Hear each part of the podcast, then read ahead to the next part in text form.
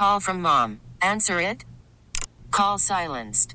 Instacart knows nothing gets between you and the game. That's why they make ordering from your couch easy. Stock up today and get all your groceries for the week delivered in as fast as 30 minutes without missing a minute of the game. You have 47 new voicemails. Download the app to get free delivery on your first three orders while supplies last. Minimum $10 per order. Additional terms apply. Hey, Rob Bradford here. I have set out on a mission with my good friends at FanDuel to prove what I have known for some time baseball isn't boring. Now I have a daily podcast to prove it with some of the most notable people in the baseball world screaming baseball isn't boring from the mountaintops or at least agreeing to come on our show. Players, managers, GMs, and yes, even the commissioner of baseball, Rob Manfred. It has been a constant wave of baseball's most powerful voices. So join the revolution. Subscribe and soak in Baseball Isn't Boring. Listen on your Odyssey app or wherever you get your podcast. You'll be glad you did. Thanks for joining us here on Special Edition. I'm Paula Dagnan. This week, we're getting ready for the Easter Food Basket Giveaway from Friends of the Poor and the Family to Family Food Basket Program. It's coming up this Wednesday at Scranton High School, and we have Sister Ann Walsh, Assistant Director, Friends of the Poor, and Meghan Loftus, President and CEO, Friends of the Poor, to give us all the details on that, as well as the stay at home ball. If you haven't heard about that yet, it's a lot of fun, and it's to raise money for all the different programs that Friends of the Poor is responsible for. Also joining us today, we'll meet Beth Distasio. She is a court appointed special advocate in Luzerne County, and she will be sharing her passion as a CASA volunteer. And if you've ever wondered what it would be like to be a CASA volunteer, you'll want to hear Beth because she has quite the story. And in order to raise money for CASA of Luzerne County. Michelle Reilly is joining us. She has all the information on NEPA Sings. That's coming up very soon, but there's still time for you to audition. 16 and over. They'd love to hear from you. But first, let's hear from Michelle so you get an idea of what it's all about. Michelle, welcome back. We haven't had you here to talk with in a while, and you're wearing a different hat. Normally, it's the mo- more, normally it's the Mountaintop Rotary, but you're not this time. What hat are you wearing? That's correct. He, this time I'm here for an annual event that we have through CASA of Luzerne County called NEPA Sings. It's an amazing contest that we have to showcase our local talent and, you know, give some prizes away at the end of the day. Oh, we'll talk about those. Let's talk about the local talent first because again, this is it's not the first year. This has been going on how long? This year will be number four. My second year actually being on the committee, and um, I'm so honored and excited to say that this year, once again, I will be a judge at the finals. So I'm too excited about it. Well, Fun.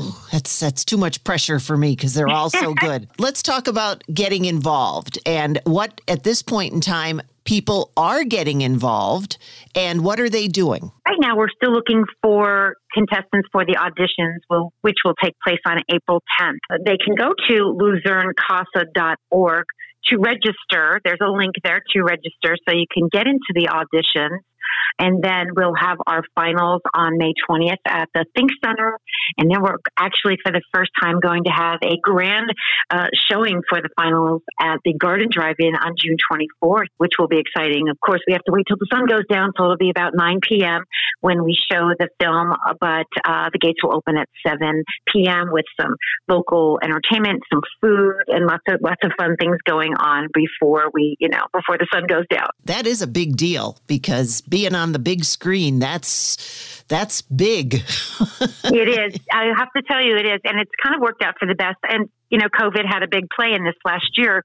We couldn't do the live uh, finals uh, as previously done. So through the magic of Cole Creative, who jumped on board and put together this amazing film of the finals. Then we had over 10,000 viewers and you could see it on Facebook or YouTube or, you know, all those different social media avenues. But now to actually have it on the big screen at a drive-in theater is even more exciting. And Cole Creative just did an amazing job last year, and it's growing bigger and better. And I can't wait to see how they put this together once again this year. Let's talk a little bit about the auditions. How is that working this year? You said eh, there's a date in April that they end. So, how do people do that? You will send in an audition tape for the judges to review different set of judges for the audition for them to be able to pick the finalists. And again, once again, all of that information is going to be if you go to luzernecasa.org org to register, that all of the information is going to be there for you. So that is the best place to go if you're interested in auditioning. And the more people, the better. So we're really excited. We want more people to come and, you know, get involved and be part of this. I want to say that this is a major fundraiser for CASA of Luzerne County right now, we have over 500 children in foster care just in Luzerne County alone. We're only serving about 10% of them, and the goal is to serve all of these children in foster care. So it's a, you know, just such a worthy cause. We're looking for sponsors, additional sponsors at this time for NEPA Sings, um, and, you know, as well as the contestants. So, and when you're ready to talk about that, I have some prizes that we're going to offer for our first and second place winners, and for this year, for the first time, a fan favorite as well. Let's talk about it then. Give them some idea of what they might get. Absolutely. Our first place winner will receive three hours of studio time at Republic Audio. So I get to do some recording, which is, you know, everybody's dream when you're a singer, right? You want to do some uh, professional recording in a studio. Also, dinner for two at Ruth's Chris and a show for tickets for two at the Kirby. Of course, we don't know what those shows are going to be yet. Things haven't been scheduled, but they certainly will be. Our second place winner will have a $500 package to Mohegan Sun Arena in a suite mm. with eight of their friends, their closest friends, eight. to a show, a show to be determined yet. The show is not, you know, determined, obviously, again with COVID, but uh, they will have $500 uh, to use in a suite at the arena. And then our fan favorite, which is brand new this year, which the viewers will vote on, uh, will win $250 gift certificate to Simon and Company Jewelers. So how about that? Wow, some We're getting involved, right? We've got every you've got everything covered. You've got nights out, you've got bling, you've got everything covered. Let's go back to the auditions now. If someone and and I know you said it's on the website, but it's more uh-huh. exciting for you to explain to us. You make a video of yourself singing and you send it off and judges take a look at uh-huh. this. And how many finalists do you have? Well, I believe we're using 10 finalists once we get right down to the end of it. There will be 10.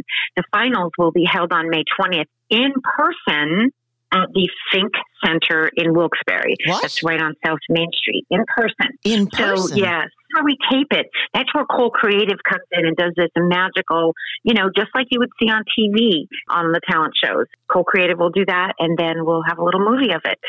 The only thing is, there won't be an audience. Pre COVID, we would do it in person with an audience of approximately 300 people. But now, again, it's going to be in person without a live audience, but being taped. Is there any kind of age limits, restrictions of any kind? 16 years old to any age. If you're 50, 60, 70 years old, come right in. There's no limit on that end. How do you let the the uh, folks know that they're a finalist? We'll certainly call them and, and let them know uh, so that they can definitely pick their time to come and uh, audition at the finals at the Think Center. And then once again on June 24th is when we're going to have the showing on the big, big screen at the Garden Drive-In. Will you know who the winners are before, and will they know that they're the winners before it shows on uh, at the Garden Drive-In? No, they're going to know on June 24th. That's when everyone will find out. So it's really exciting to watch. Oh, so you've got big screen and big announcement all at the same time. Absolutely. Yep.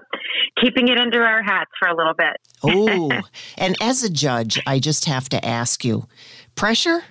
A little bit, you know, because they're all amazing. They all have such great talent, especially when they get to the top 10. That, again, last year I was blown away. And you want them all to win because they're really all definitely deserve to.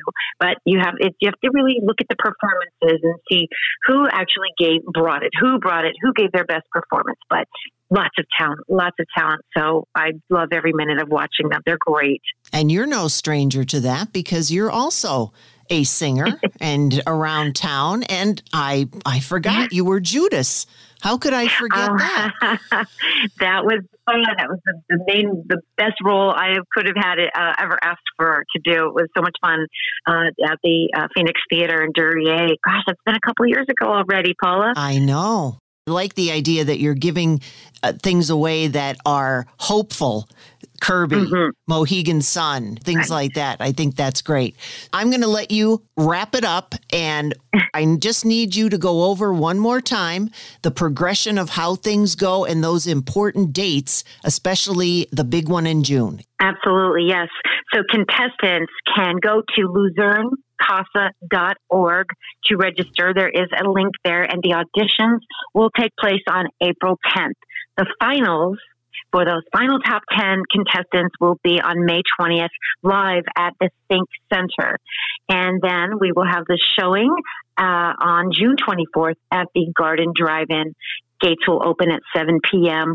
Food, entertainment, and of course, once the sun goes down at 9 p.m., we will show the movie through the magic of Cole Creative. They do such a great job putting it together. Um, so we're really, really excited. And please, please get involved. We really do need some sponsors.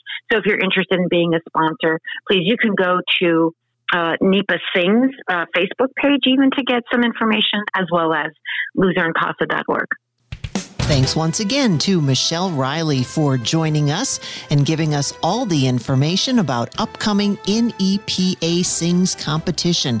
Now, don't forget 16 and over, and there is still time for you to put together your audition and get it to the judges before the April 10th deadline. And then, of course, you never know you might be making it to the finals and on the big screen at the Garden Drive In coming this June. Again, you can check out NEPA Sings on their Facebook page, or you can also go to luzernecasa.org. Now, speaking of CASA, maybe you're wondering exactly what it's all about, who's involved, and who do they help? Don't go away. Coming up next on Special Edition, Beth is a CASA volunteer. She's very passionate about what she does and hoping that maybe you'll share that passion and want to become a volunteer too. And today we'll wrap up Special Edition by hearing from the Friends of the Poor. You're going to find out about their upcoming Easter food distribution and basket giveaway. And in case you haven't heard, you can contribute to the Stay at Home Ball and help all the programs that they do. All coming up on Special Edition. Welcome back to Special Edition, or if you're just joining us, Thanks for joining us. I'm Paula Dagnan. We just heard from Michelle Reilly. She has all the information on NEPA Sings. It is the big fundraiser to benefit CASA of Luzerne County. And once again, a reminder that all you have to do is go to NEPA Sings auditions on their Facebook page and get all the information. The auditions are Saturday, April 10th from 10 a.m. until 2, and you want to get your video of your performance in before then. And then, of course, on June 24th, it's the NEPA Sings viewing party, and this year it's going to be on the big screen at the Garden Drive In. Now that you heard about the big fundraiser, maybe you're wondering what is CASA? Who are they? Who do they benefit? We're going to meet Beth Distasio. She is the court appointed special advocate in Luzerne County and a CASA volunteer. She is very passionate about being a volunteer for CASA, and after you hear from her, you might be too, because you have been with CASA of Luzerne County for how long? Um, I was sworn in initially in May of 2017, so I'll be coming up on four years. Could we let our audience know exactly what CASA is, what it does? Well, we are court appointed special advocates, and basically, um, a CASA goes through 30 hours of training, um, and that's classroom as well as presentations from individuals who are involved in the court system, um, Judge Rogers, people involved in children and youth. And we are trained in terms of advocating and what um, what is in a child's best interest. So our role is to be the eyes and ears of the court and to advise the judge through getting to know a child as well as we possibly can what is in that child's best interest. Back in 2017, whatever made you want to get involved with those kind of qualifications? Honestly, there was a television commercial that I saw, and I called a friend of mine who was also a paralegal, and we both were just struck not knowing that this organization existed and not appreciating the need in our community. I never realized, I mean, currently we have over 500 children in foster care in Luzerne County, and I didn't know that such an organization of volunteers existed. So I did a little bit of research. I went to an information session and soon as I learned about the program, I couldn't think of a better organization to devote time to. Let's start back to the first day that Beth got the call and they said, We would like you to become a CASA volunteer. What happened then?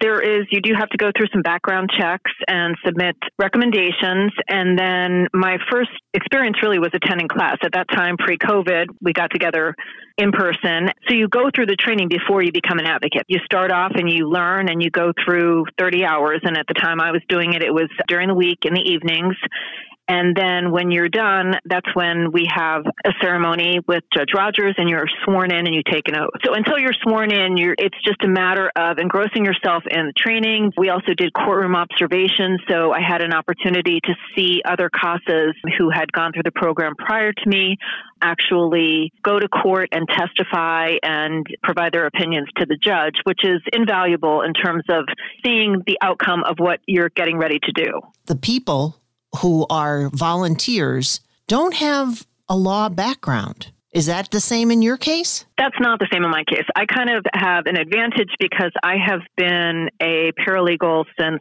this will age me, um, 1988. I run my husband's uh, law firm, so I'm office administrator paralegal. So I had the advantage of having been involved in the civil side of a lot of litigation. I had never been involved in family court, so there was a learning curve there, but I did have the benefit of knowing how, you know, a case moves through the court system on the civil side. What exactly are you learning? Law? Are you learning psychology? Um, how do they train you? It's very diverse. You learn about different cultures because when you are appointed an advocate, the first thing you have to do is leave any preconceived notions behind. So there's a lot of cultural training in terms of how different cultures and family structures interact that might be different than how we were brought up. There's training in terms of how a dependency case goes through the court system so we know what to expect in terms of you know how a child comes to be removed from a home if they're placed in a foster home things of that nature so you learn that whole process as well we learn how to gather information about that child and in an effort to get to know the child as well as possible and use all the resources at our disposal because as an advocate, it's incredible. I mean, the order that the judge gives you, you pretty much have access to any person or, you know, organization that that child interacts with. So that includes teachers, doctors, coaches, therapists, medical care providers. And the more information that we gather, the better equipped we are to make considered recommendations to the judge.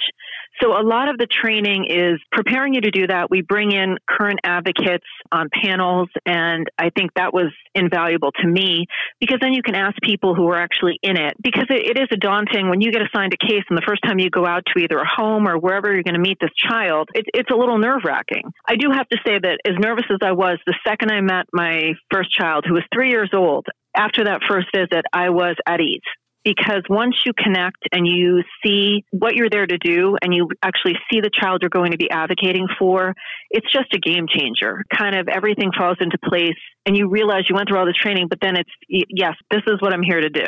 And for me, it was a little three year old. It's kind of hard to think about how are you going to connect and get to know a child at three years old enough to advise a judge.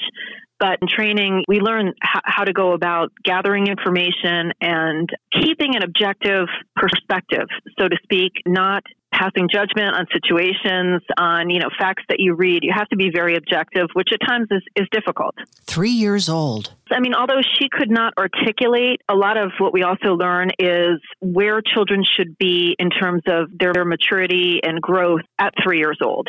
So I knew what to look for, and we go through that in training, like what mi- milestones should they be achieving. And a lot of times, if they're not, there's a reason for that. There's also behavioral manifestations. If a child is a victim of abuse or neglect, um, like I never knew that children would hoard food, and that is when they come from a home that there isn't food and they get placed somewhere where there is ample food, they will still steal food and hide it at three years old because they've learned that food is not always available to them. So there was a lot of instruction in that regard where, where you kind of hone in on what signs and symptoms to look for and then there's resources in terms of we learn about different organizations in the community that help these children that I wasn't aware of. There's, you know, Child Advocacy Center. There are other organizations that help children who are the victims of sexual abuse. And you learn all the resources that are out there in the community that can help you when you are trying to figure out whether to make a recommendation that a child engage in these services or to reach out to the people involved to gather information. So from the time that you met this first three year old, what was your initial reaction where you have to make recommendations, where you have to deal with parents or caregivers? And that must just be a sometimes scary situation, Beth? There are moments where I wouldn't say as much scary as it's out it was out of my comfort zone. My first case, this little girl, she just reinforced with me how wonderful this program is, but she was lucky enough to be placed with a foster family that fast forward almost two years later, adopted her. So for me, it was trying to get to know her and the family dynamic that she was currently involved in, but also getting to know her natural mom and going and overseeing visits at children and youth to learn how she interacted with her natural mom. You can't give a recommendation until you look at all aspects. So it would not have been fair of me to just see her interact with her foster family, I also needed to see how she interacted with her natural mother. And eventually, the court terminated her natural mother's rights. But in order to tell the judge whether I thought that that was, you know, a recommendation that would be in the best interest of this child, I needed to observe how she did interact with her natural mother. In her case, I, I will say that every, just as every child is unique, I think now that I'm on my third case, a CASA's role in each case is we, we have the same role, but it takes on different manifestations depending on the age of the child, the where the child is placed, and things of that nature. Like each of my cases has been so unique. You use all different skill sets, I think, depending on those factors. You said you're on your third case now. Have you been able to see how the other two are doing? So, my first case, because I was involved with her and she was such a young a young age. Once she was adopted by her foster family, I keep in touch. Once in a while, I'll check with her now mom. The other two cases, my second case was a sibling group who had been removed from their home for domestic violence. And the one thing that, you know, you have to remember is these children are not only traumatized by the situation that requires them to be removed, but then sometimes they're also being removed from siblings. They're in a new environment. So I think one of the most important things and one of the most valuable things we do is we are we're that one consistent thing in a child's life like once they realize that you know we're going to keep coming back and you're going to see this person and sometimes you're the only person that's consistent because at times like caseworkers their their cases will change and they might not have the same caseworker throughout the entire case so my second case, the girls had been removed, and it was for a shorter duration. They were ultimately placed with um, natural father, and that's where they are right now. And I do, I continue to see them even though their case is closed out because I just developed a relationship with them. And the same will be true with the case I'm on now. It's a 16 year old girl who was removed. She has eight siblings, and they were all split up, and she's by herself. And it's been a very difficult journey. I foresee myself staying in her life just because she's point blank asked me, like, no matter what, you're still going to be here, right? If this case ends, and, and I've told her I absolutely will. And now here you are deciding or, or helping to decide what kind of a path their life takes. Does sometimes that seem a little bit daunting?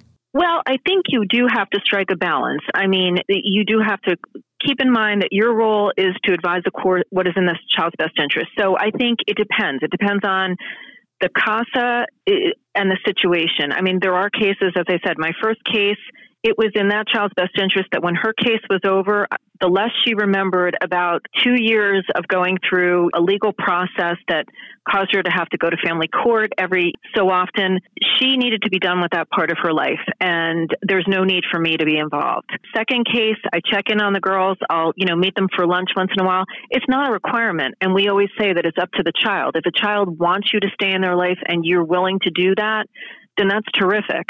I mean, there's some children who might not want that. The girl that I'm assigned to now, she's a 16 year old girl who needs as much guidance as possible. She's been out of her home for over over a year, and she's been in when I first got involved over 10, 10 placements. So that's a lot for somebody who's a teenager to go through. And she's made a lot of progress. I mean, she's, you know, when I got involved in her case, she was not involved in school. Now she is attending four days of in person class and she's on the honor roll. Great. So, I mean, she's, yeah, she's come a long way. And to see things like that, you realize what a valuable and important influence you can have on just one person's life. That must be very rewarding. It is rewarding. But what happens when Beth walks into that courtroom and has to make her discussion to the judge to get questions from the attorneys to you know have all these other people in the room how does that happen that seems Well, very think- daunting to me. I mean, despite the fact that I've been involved in, you know, uh, the legal profession, I am not a, a good public speaker. So for me to get up on the stand or testify, it is a daunting task. I think what I usually do is just keep in mind why I'm doing it, which that kind of outweighs my nervousness or whatever that is. So that's that's the first part. The second part is as long as you follow our training and you have done your job as an advocate and you have reached out to as many people as you can and you've objectively looked at things and you can get on a, a witness stand and say these are my recommendations and this is why and and you have to be able to back up your recommendations. It's because you you know have spent time with the child. It's because you've spoken to their teachers. In the case where there was the natural mom's rights were terminated i wanted to be objective enough to say i've spent time with natural mom. I've observed her with this child. And despite having done that i still think it's in the best interest of this child that her natural mom's rights be terminated. So i think keeping your objectivity is one of the most important assets when you're in a courtroom because you don't want to look like you're biased. Right. You just want to make sure that your sole role is to be the voice of that child and to make recommendations based on everything that you have gathered, all the information you've gathered and all the time you've spent with the child. And you know, a lot of times it's actually asking the child. I mean, it's a fine line between what a child wants and what's in their best interest. And our role is not to um, advise the judge what a child wants. It's our role because what a child wants sometimes and what's in their best interest are two totally different things. when you're in that courtroom situation, Beth, and anybody, again, who is maybe even considering now that they're hearing what you're telling them, what was the initial sit down? You're in the, the stand, so it's not like you're sitting at a table, you're in front of everyone. Here you are, it's your first time. What's going through your mind? if if you know your case and you're and you've done everything that we're trained to do generally you're you're very well prepared. And and again we have other you know we have advocates who have gone through this. So prior to you testifying going to have met with your advocate coordinator. You're going to have the support of other advocates who have been through this before. The one thing is casa is a very there's always people to reach out for help. Advocates are always willing to help other advocates or to share their experiences or to say, you know, this is what I ran into and, you know, this is this is how I handled it and that might be helpful. I mean, I can say when I was testifying in my first case and the natural mom's attorney was cross examining me, uh, basically, like, why do you think a judge should terminate this mom's rights? That's a daunting task because she's sitting in front of me and, you know, I don't take that lightly if my recommendation is that, as that a judge terminates rights to a five year old little girl. But I had been with the case long enough, observed this child, seen the trauma she had been through, and continued to be subject to through her relationship with her natural mom that I didn't have a doubt in my mind that her natural mom's rights being terminated was in her best interest and that the only chance of her having the wonderful life that she now has is for this foster family to adopt her. So, I mean, I think the more passionate you are about the case, it, it's not as much daunting, you know, as, as long as you know what you're testifying to and you're prepared. We're ready. You know, it's not like you're walking in and you haven't or had the opportunity to um, prepare for it, ask questions. So I, I don't. I think anybody who goes through the training or looks at this program, I mean, anybody can be a CASA. You just, you know, you just have to care about the welfare of these children. And it's once you meet them, it, I'm telling you, it's just, it's, it really is life changing.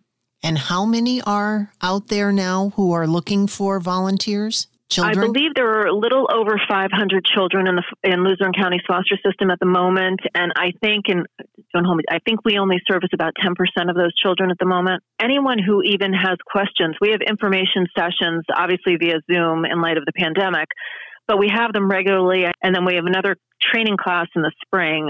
You know, anyone who even has remote interest, I would encourage you. It's it, it truly is one of the most rewarding experiences I've had, and going on my third case, you know, I mean, I just, I think I've seen three very different cases, but I can also take a step back and know that I positively influenced th- these children's lives in, in some way. Did you ever think about quitting? One thing we really do ask is we ask if you are assigned to a child that you stay with that child through the pendency of the case. And I, and I think that it's so important because, as I said before, these children see a lot of people come in and out of their lives. And I think once you make a commitment to a child, you know, you need to see it through. So I have never considered that. Um, have I gotten frustrated at times? And absolutely. I mean, it really sometimes you don't understand how you know how these children can can be put into the situations they are. There's times that things take a lot longer than you want. I would just say, you know, I, I have gotten frustrated, but I've never thought of um, quitting. No, I have not. And how have you not just taken them home with you? well, number one, we're not allowed to. Um, the, the, important thing is you have to keep in mind what our role is. Our role is not to uh, replace what a foster family would do. And right now, the, the little girl I do advocate for, who's 16, she's asked me that. Why can't you just take me home? And you know, I have to explain to her because that that's not what I'm here to do. I'm here to help you through this process. I'm here to, you know, advise the judge what's in your best interest. You know, I'm here to support you, to help you, but I think it's very important that we keep our role. And as one of my friends likes to say, we stay in our lane. And our lane is our role as an advocate to be the voice of the child and to be the eyes and ears of the court because they don't have the opportunity to, you know, see the child in their surroundings. You know, they see them in a courtroom. How much time do you put into all this? It it truly depends on the case. They would like for um, us to see our children at least once a month, and I would I would say, on average, I would think a typical case would be between ten and twenty hours a month. But it depends. Like one week, it could be you know I spend a lot of time. The next week, not so much. I think it really depends on the case. I mean, I work full time and I can still fit it in. There are times that I do see my current child more than once a month. There's times where I see her, you know, because of weather or whatever, but usually it's once a month is ideal unless something is going on that would require more. And then obviously if there's court hearings, we well we used to attend them in person. Right now they are via Zoom. But that's another really important role is that, you know, children when they get to the courthouse when we were in person, that's really nerve-wracking. If you haven't been over to the courthouse before, so another thing in my first case that was very important is, you know, I would meet her on the first floor as opposed to up where natural mom is, and like it, there's all chaos, and it's everybody wants to get to this child, and I would meet her downstairs, and then you know talk to her before we would go up, and it would just take out some of that nervousness. I mean, you know, for for a little kid to have to go into the courtroom, it, it's nerve wracking. I think that you are the best advocate for getting involved oh. in CASA because we have so many wonderful advocates. I mean, and I, I appreciate the compliment, but I mean, there are so many advocates that are, are just amazing. We have retired individuals, we have school teachers, we have so many different professions and I don't think a lot of people realize how many children are in Luzerne County who are in need of someone to just really take an interest and stand by them. I certainly hope that if anyone is interested, that this has given them the extra oomph in order to make the call. it is such a worthwhile program. We need more volunteers, and uh, our website has a wealth of information. Just go to LuzerneCountyCasa.org. There's all the information on upcoming information sessions and a little bit of more detailed information on what we do, the events we hold to raise awareness and raise funds to support our cause. So I would really encourage you to do that. Thanks again to Beth Distasio, a CASA volunteer for Luzerne County. And if you would like to find out more, you can always go to their website, luzernecasa.org. Now, don't go away. Coming up next, Friends of the Poor getting ready for Easter on Special Edition. Next on Special Edition, Friends of the Poor are having an Easter food basket giveaway this coming Wednesday. But did you know that Friends of the Poor are oh so much more than just all the wonderful food distribution that they've been doing since the beginning of the pandemic? We're going to meet Sister Ann Walsh, Assistant Director, and Meghan Loftus, President and CEO. And they're also going to invite us to the stay at home ball. We want to say a big welcome to Sister Ann Walsh and also to Meghan Loftus. And we are going to be talking about what Friends of the Poor have coming up. And there are many events, right, Meghan? It's not just we're looking forward to Easter, but what else do you have? We are also doing our 35th anniversary celebration. So it has been 35 years since the founding of Friends of the Poor, and we're celebrating with a stay at home ball um, to establish an endowment fund in honor of Sister Ann Walsh and her over uh, 12 years of dedication to Friends of the Poor. Well, that was the perfect introduction. Sister Ann, welcome. Thank you very much. Tell us a little bit about your background. And as Meghan just mentioned, you've been with Friends of the Poor for 12 years. What were you doing before you got into all this fun? Well, as an IHM sister, we have many lives. So, starting in education and healthcare, and finally settling in with my master's in social work and coming to Friends of the Poor 12 years ago. Now that you're involved with Friends of the Poor, what are you seeing? You know, it's been around now for how many years, Meghan? 35. 35 years. And now Sister Ann Walsh is at the helm. What are you seeing for the coming future? Well, I think Sister Adrian's dream keeps evolving, and we keep uh, infleshing it every day. It, particularly during this past year, the need has just mushroomed. But even before that, we've answered the need in so many ways with programs around food and clothing and household items and a men's clothing program, STEM camps for children, after school programs, summer lunches. Wherever the need is, I feel like we're there to respond. And it's it's been a journey. Mm-hmm. Meghan, let's talk about you're looking forward to Easter. What's going to happen then? So we will hold our Easter food giveaway on March 31st at Scranton High School.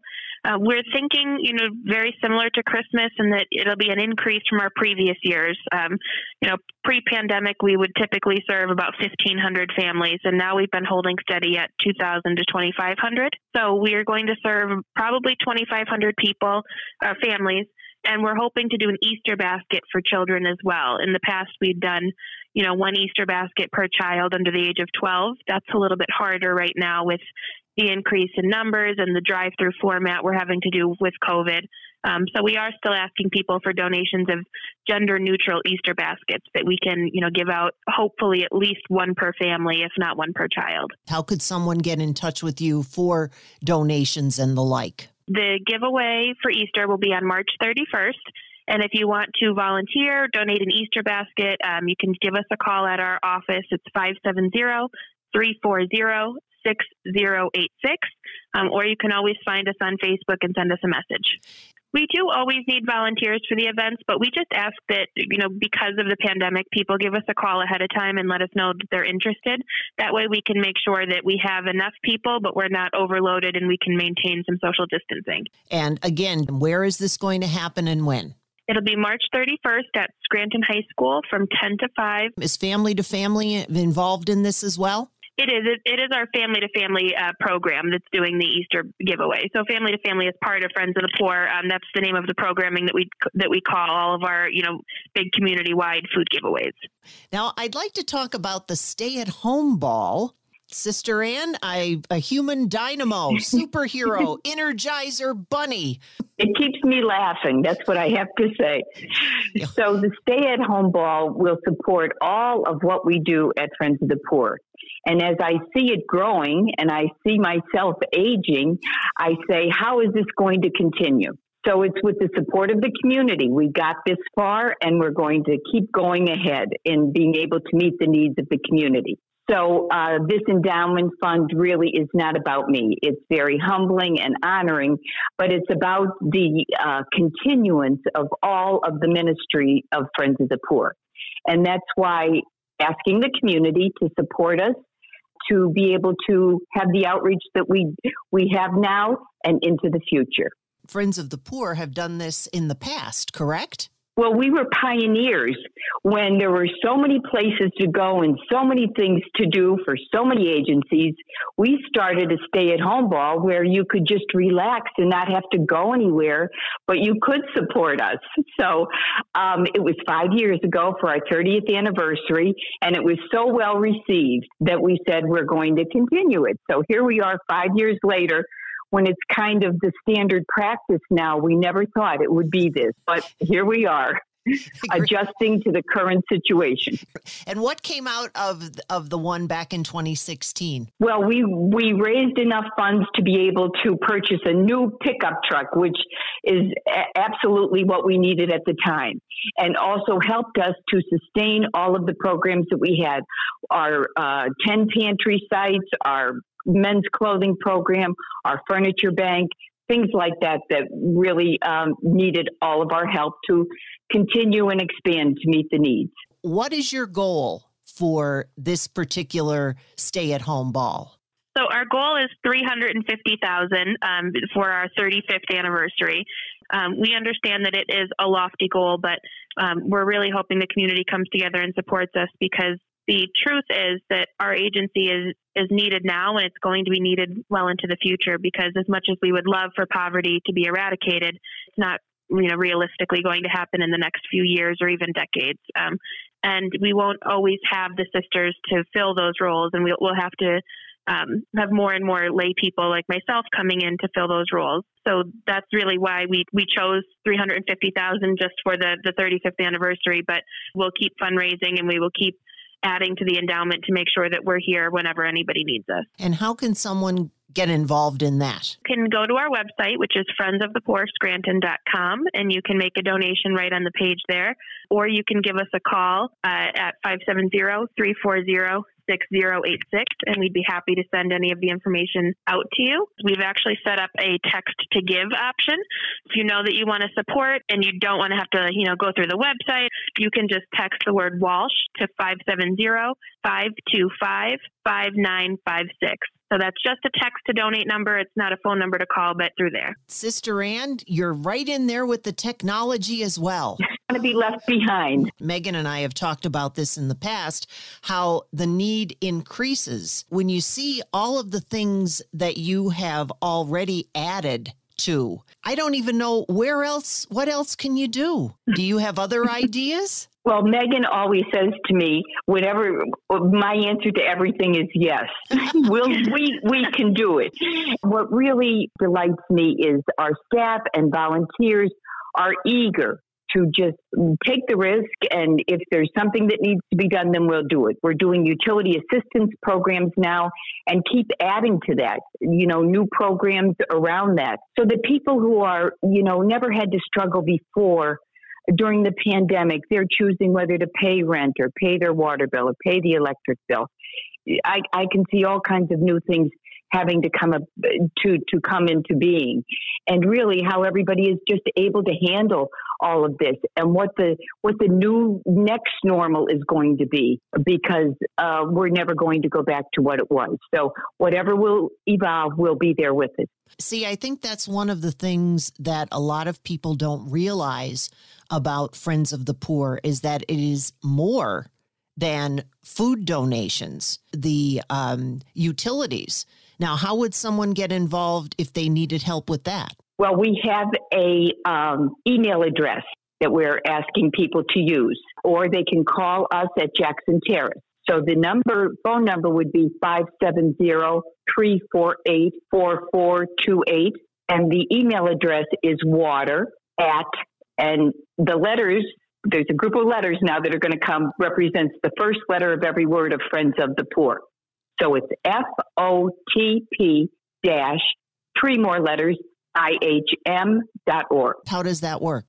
For anyone who has a Pennsylvania American water bill, we can help them with grant assistance in different from different funding sources so that we can help them. I also see that you've added a men's clothing program and furnished by friends.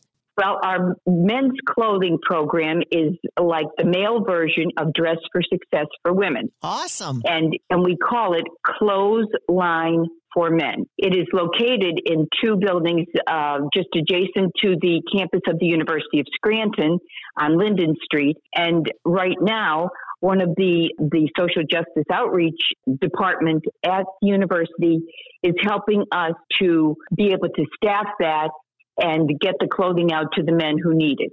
So the staff and students are really doing a great job there. Great. During the pandemic, we have to take orders and fill them, and they can uh, get work clothes, dress clothes, whatever. And how does the furniture aspect work then? Well, we receive donations of gently used furniture, and uh, we have a warehouse. We rent 9,000 square feet, uh, furnished by friends. Right next to it is a free home goods store. But with the pandemic, we have to take an order for the household goods, we fill it, and, and they pick it up. And I'm sure that anybody who's hearing this is now saying, oh, I wonder if they need donations. We take it actually um, day by day, depending on how much space we have and who we have as volunteers to help receive it and sort what we have. Meghan, if you can just give us one more time the um, information as far as Easter and the Easter distribution is concerned. The Easter distribution will be March 31st at Scranton High School from uh, 10 to 5. Please be on the lookout on our Facebook page for any updates to location or time, you know, if there's any weather issues. And Sister Ann, could you leave with our listeners today what got you involved and what you hope to see continue with the Friends of the Poor mission? What really got me involved was our congregation. We're a sponsored ministry. Friends of the Poor is a sponsored ministry of our IHM sisters. And our mission at Friends flows from our IHM mission. And the, the, what got me involved is the opportunity to be a part of this great mission to ease the burden of living in poverty for families in this area who are struggling. And the 2021 stay at home ball is underway right now, ladies? It is. Yep, it's now and through April 8th. Once again, the food and Easter basket giveaway will be coming up on March 31st, and the stay at home ball continues through April 8th. Also, a reminder that if you would like more information on any of the programs that you heard about today, you can always contact Friends of the Poor and check out their Facebook page. Over 30 years ago, Rotary made a promise to the world a promise that we would eradicate polio. With the help of our partners and friends, we've made incredible progress toward that goal. So today we find ourselves on the brink of completely eradicating polio from the face of the earth. When, not if, we get there, it will be only the second time in history that a disease affecting humans has been eradicated. The Gates Foundation believes that every child deserves a chance to live a healthy, productive life. That's why we're so excited about the partnership we have with Rotary International and the Global Polio Eradication Initiative in the final push to rid the world of polio. Together, I'm confident we'll achieve a polio free world. Let's drop to zero. Let's drop to zero. Let's drop to zero. Rotary District 7410 of Northeastern Pennsylvania continues this effort to rid the world of polio. Come join us. Visit endpolio.org. Thanks for listening to Special Edition, a weekly look at the issues in the news and the personalities shaping the stories. A production of Entercom Communications.